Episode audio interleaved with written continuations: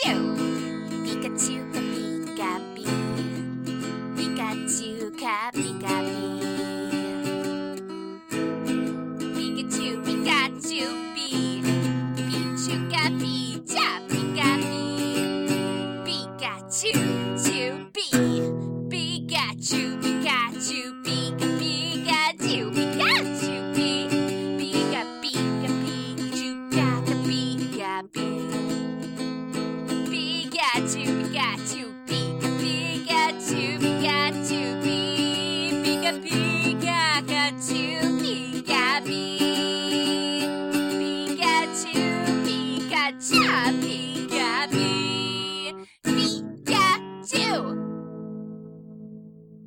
Pikachu.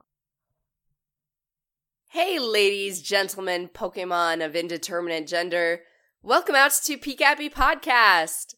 This is your Pokemon anime podcast going through every episode of the series from start to finish in order as best we can. Sometimes that doesn't go according to plan, and sometimes we do have to ask the question of do we follow chronological order or air date order? And this episode puts a bit of a of a wrinkle into our carefully laid plans. We are covering one of the Pokemon side stories, also known as Pokemon Chronicles, Big Meowth Little Dreams. And it's split into two parts. Part 1, um, side story 9 and side story 10. They did air together, and I think the last time we had a situation like this, I did just do them as one episode because it seemed silly to split them. This time I'm going to go the opposite way because we're in the middle of the holiday marathon and getting one episode out to you a day is easier when they're in smaller chunks. And already Friday has gotten a little bit away from me, so if I want to get it out late tonight or early Saturday morning, I, I better split them up. But if today's tiny pint sized episode is not enough for you, might I remind you to check out PokePress? Sponsor of this show and collector of many, many, many videos about Pokemon and the people who make it awesome over on their YouTube channel, PokePress. Pokemon music, Pokemon actors, directors, etc., cosplayers, gamers, they've got it all. So check them out there or on their blog page, pokepress.blogspot.com. And I'll have more info on that on my blog page, which you'll get at the end of the episode. So, into that episode, Big Meowth Little Dreams, Part 1. And like I said, we got some timeline issues. The episode seems to be in the same timeline as whenever that last special episode we had with Meowth took place of Meowth and Pokemon parts 1 and 2. With the Pokemon Chronicles, the side stories that were airing about this time, most of them were in direct continuity with Hoenn, the ones with the human characters. But prior to the ones featuring Misty and Brock and, and, other human characters that we've come to know and love, they were basically Pokemon shorts, and there are still a few of those sprinkled around through here. And with the Pokemon shorts, especially the ones tied to the movie, there was a, an effort to make them line up with continuity, but it was also not a priority at all.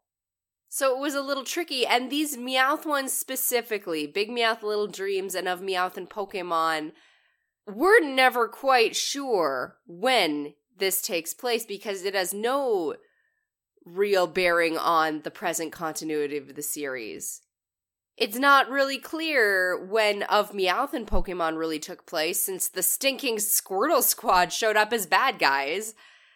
But we're in that same time and place of Meowth's life with this episode. And because I am a horrible nerd, like I can't just accept this, I have to make it fit in my head, cram all the square pegs into the round holes. There was a time when Meowth was a member of Team Rocket but was not paired with Jessie and James, and I think we will hit that episode before too long. And a time before joining Team Rocket at all. When he could have been hanging around a city in an unspecified region, and the Squirtle Squad would not have met Ash and become reformed firefighters, so I can't remember back if Meowth and Pokemon had any references to Jessie James or Wobbuffet. I, I can't remember that it had anything that forced it into a particular time. I I don't think this one does either, other than those Squirtles and their rad shades. So hit me up if I've missed something, but right now I think I'm gonna go ahead and say that this episode takes place pre series. And That opens up some amazing doors of thought. But anyway, in the last one of these shorts, Meowth was trying to get a statue of himself built in the park. He's since given up on that and moved on to more attainable dreams, like eating a sandwich. He's in the park, it's a nice day, he's got a picnic basket with a sandwich and soup. He just wants to enjoy the sun and the simple pleasures in life. And it's hard for him to let go of the idea of his statue. I mean, it would have looked so nice right over there. But no, he's got more important things to do eating a sandwich. Focus on that. But when he goes to take a bite, his sandwich has moved.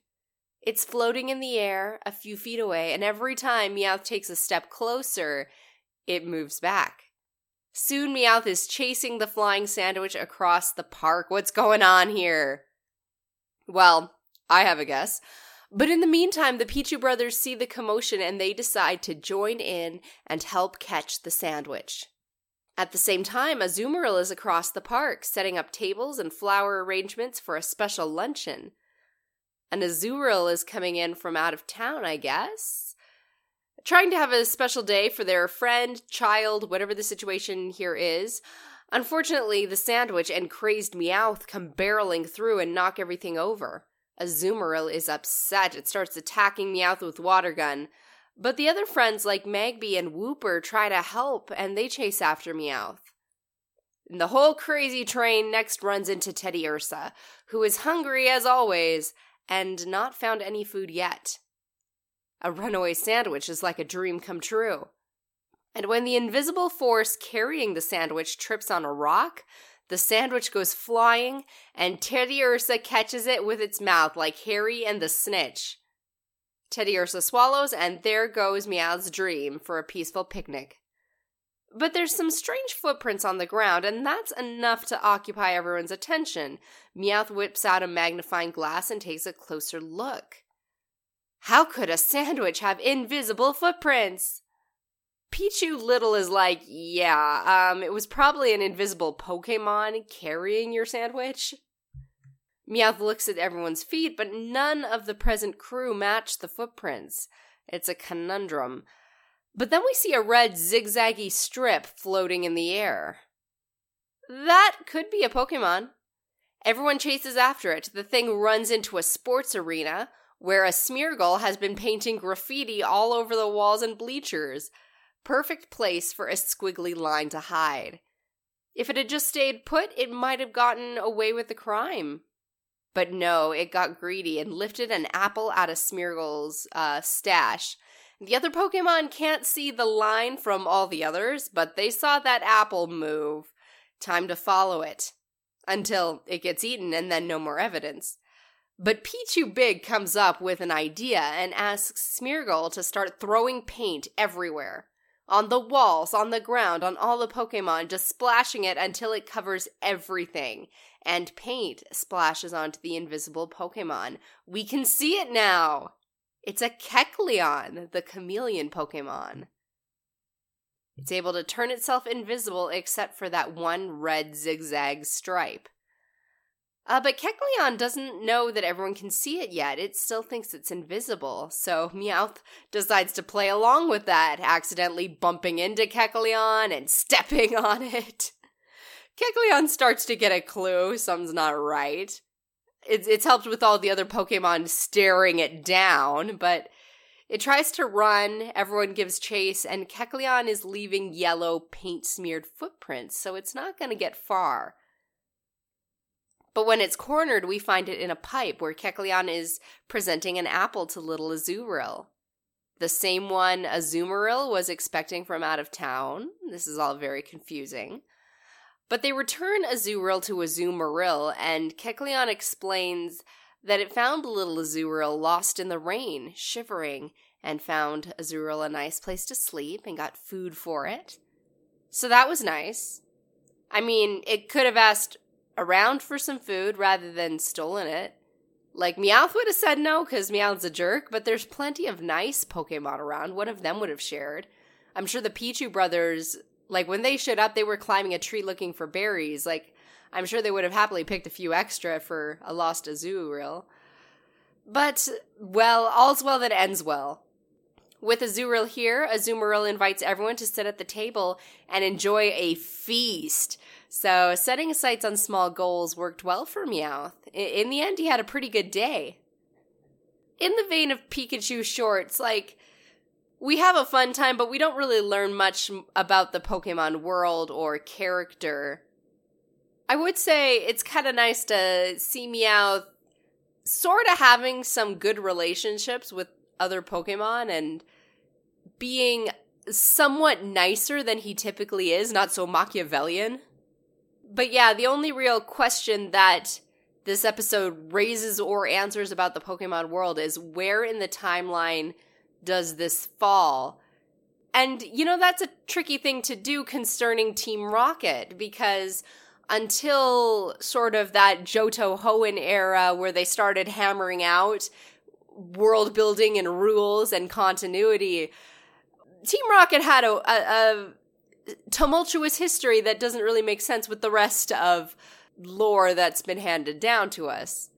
Like, we have to accept the Chronicles episode Training Days that's going to come up eventually as basically canon because everything else in the series kind of goes off that. But then there's also that time that Jessie and James and Meowth formed a, a chain gang.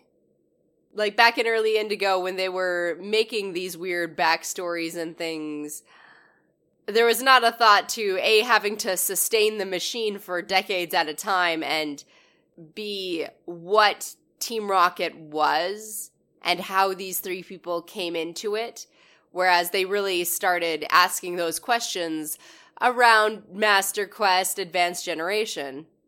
And this episode kind of sits weird because I'm not sure if it's trying to expand on a part of Meowth's life that took place before the series or if it like just legit doesn't care about continuity because it's a short and the kids aren't really caring either. But send in your thoughts about that because I do think it's something that makes this episode slightly more important than it would have been otherwise to look at it as taking place before Meowth has really settled into the role that we'll come to know him as. Anyway, we shall continue on with the holiday marathon and get you the second part of Big Meowth Little Dreams tomorrow or very soon, depending on when this episode drops. In the meantime, thank you so much for listening. This has been Pikappy Podcast. Gotta catch 'em all.